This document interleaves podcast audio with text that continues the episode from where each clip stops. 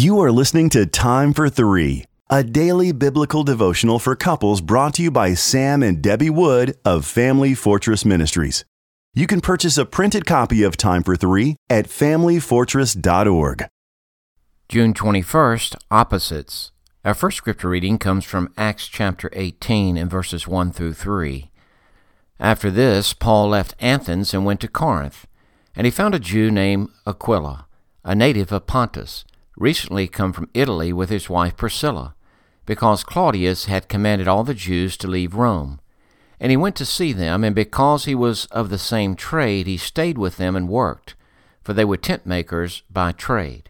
Verse 26 He began to speak boldly in the synagogue, but when Priscilla and Aquila heard him, they took him aside and explained to him the way of God more accurately. Romans 16, verses 3 through 5. Greet Priscilla and Aquila, my fellow workers in Christ Jesus, who risked their necks for my life, to whom not only I give thanks, but all the churches of the Gentiles give thanks as well. Greet also the church in their house. Greet my beloved Epaenetus, who was the first convert to Christ in Asia. The old saying that opposites attract is very often true. Aquila was a Jewish man born in Pontus, a remote place on the shore of the Black Sea. He married Priscilla, Roman lady of high society.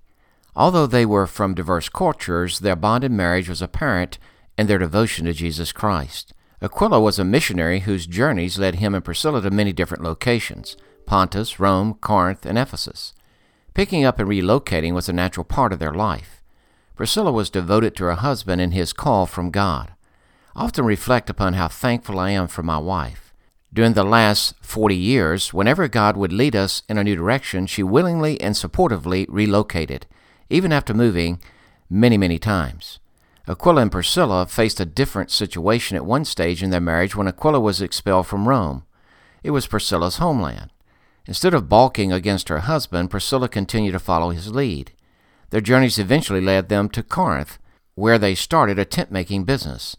They met the Apostle Paul and partnered with him in both business and mission work.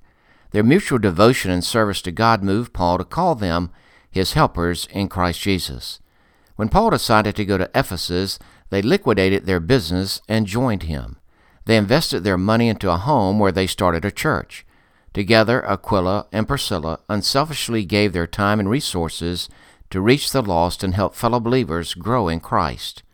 In Romans 16:4, Paul states that this couple loved him so much that they were willing to die for him. In his final letter, he concludes with greetings to Aquila and Priscilla. This husband and wife, from such diverse backgrounds, are so focused on their mission that whenever they are mentioned in the New Testament, both names are included. God can do great things through married opposites whose relationship is centered on Jesus Christ.